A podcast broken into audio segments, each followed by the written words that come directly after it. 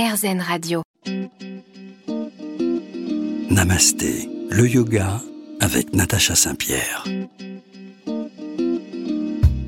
Bienvenue à tous dans Namasté. Cette semaine, mon invitée, vous la connaissez, elle anime la très inspirée et inspirante émission Le Mag qui fait du bien. Lire son tout premier livre, qui vient de paraître aux éditions Guy Trédaniel, m'a rappelé une phrase de Cabrel.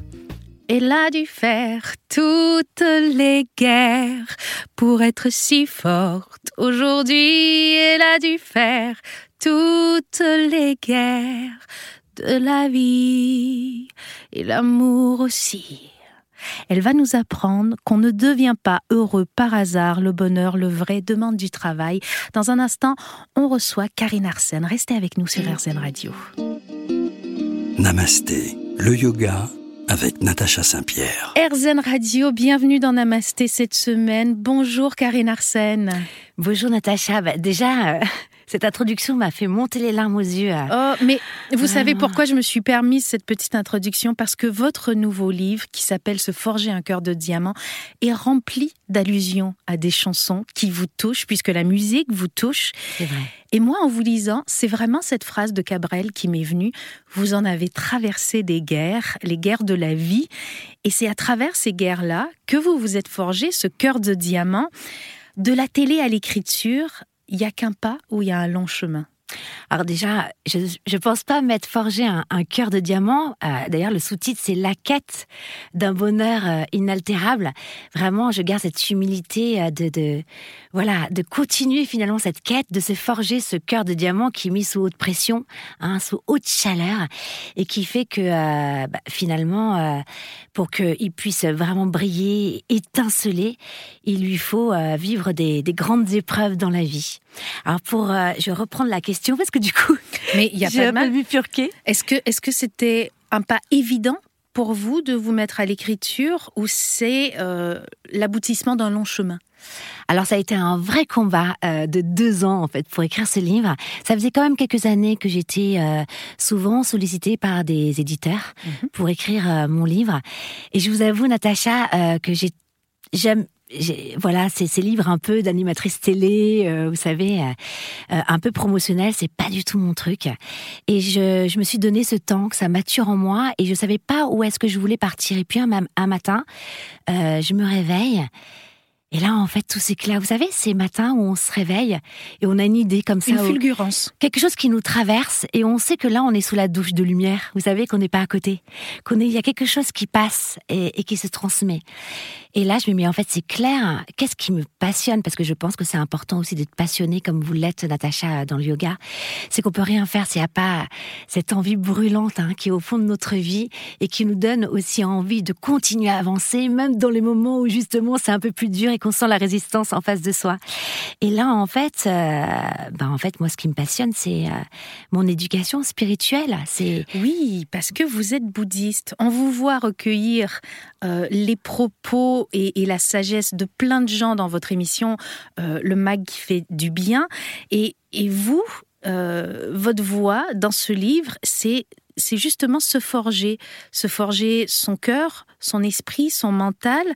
Euh, vous avez beaucoup de points communs avec les yogis. Je ne sais pas si vous pratiquez le yoga mmh. vous-même. Alors oui, je le pratique et euh, alors pas du tout à votre niveau, Natacha. Je vais rester quand même très humble vis-à-vis de vous. Il n'y a pas de niveau. Il n'y a pas de niveau. Le yoga, c'est soi mais avec soi-même. Hein. Exactement. En revanche, alors je mettrai un petit bémol. C'est vrai que j'appelle ça d'ailleurs le kokoro dans le livre. C'est euh, cet endroit euh, qui inclut le cœur, l'âme et l'esprit, mais qui est complètement euh, euh, à l'inverse du mental. Hein, dont vous parliez. C'est, pour moi, le mental, c'est la matière grise. C'est ce petit vélo. C'est intellectualisé. Voilà, c'est, c'est quand on est cérébral et finalement qui nous empêche d'aller se connecter à cet endroit qui est ce kokoro. Mais on en parle beaucoup mmh. dans le yoga. Et vous parlez du kokoro, nous on appelle ça simplement le yoga. C'est cet endroit d'union entre le corps et l'esprit. Pour vous, c'est le kokoro et vous y ajoutez le cœur. Je trouve ça très joli. On parle beaucoup de l'impermanence dans ce livre. Mmh. C'est quelque chose qui a été difficile à apprivoiser pour vous, l'impermanence de la vie ? Alors je me rappelle d'un philosophe qui disait euh, « Lorsqu'on comprend que la vie est difficile, elle devient facile ». Et finalement c'est ça, euh, quand on comprend que la vie n'est qu'impermanence, Euh, et d'ailleurs, c'est toute l'histoire et la question que s'est posée le Bouddha. Je fais d'ailleurs un parallèle parce que finalement, le yoga vient aussi de ces tra- de, de voilà, cette tradition, de cette, fait. De la, c'est, c'est de la médecine indienne aussi, hein, le yoga, mm-hmm. hein, euh, qui, euh, comme vous le disiez très justement, euh, euh, parle de cette non-dualité entre le corps et l'esprit, mais aussi entre soi et l'environnement. Et, et, et le Bouddha, la, la question qui s'est posée, et, et je reviens vraiment sur le mot Bouddha, hein, qui veut dire être éveillé, c'est-à-dire qu'on a tous la possibilité d'être éveillé. Un Bouddha, c'est pas un dieu, c'est pas quelque chose d'inatteignable. Par contre, ça demande des efforts constants pour devenir éveillé.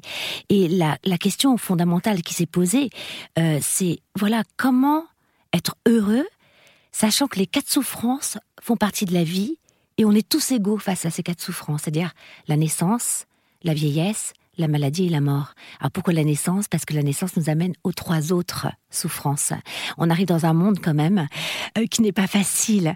Euh, un monde qu'on peut appeler impur, entre guillemets, mais pas impur à l'extérieur. C'est qu'il est vraiment temps que le, l'être humain change son cœur pour que l'environnement change. Et ça, vous en parlez dans le livre, mmh. ce besoin qu'on a, en tout cas, de devenir meilleur, et de devenir peut-être un peu moins égoïste. Restez avec nous sur AirZen Radio, on revient dans un instant, et on va parler de ce qu'on appelle Maya chez les yogis, ce petit voile qui nous cache finalement la vérité ou qui déforme la vérité. Restez là, on revient dans Namasté.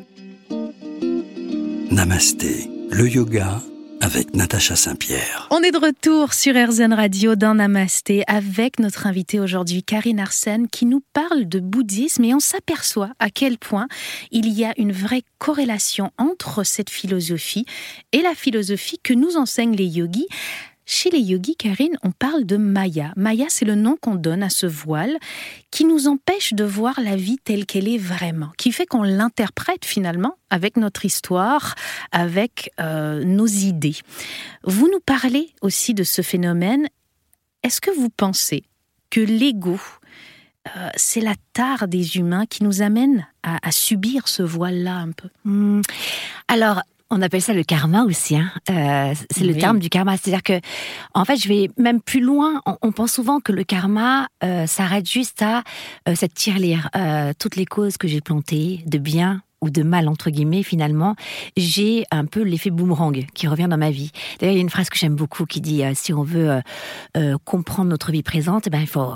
Si on veut comprendre les causes qu'on a plantées dans, dans la vie passée, on peut regarder notre présent et un petit peu tout ce qui nous entoure. Et si on veut comprendre, si on veut savoir ce qui va se passer dans le futur, regardons les causes que l'on plante, que ce soit dans les actions, les pensées, les paroles. Mais finalement, le karma, ça va encore beaucoup plus loin. C'est-à-dire que c'est notre façon de voir la vie aujourd'hui. Est-ce qu'on a ce voile d'illusion ou pas, qui est bien sûr forgé par nos souffrances, nos blocages, et aussi ce qu'on peut appeler le petit égo, qui peut-être à la différence du grand égo, hein, ce cœur large qui est pour soi et pour les autres. Le petit égo, parfois, ben, peut nous empêcher d'avancer euh, et en même temps, on en a besoin. Parce que si on n'avait pas eu cet égo, finalement, euh, on n'aurait pas pu parfois euh, rester debout.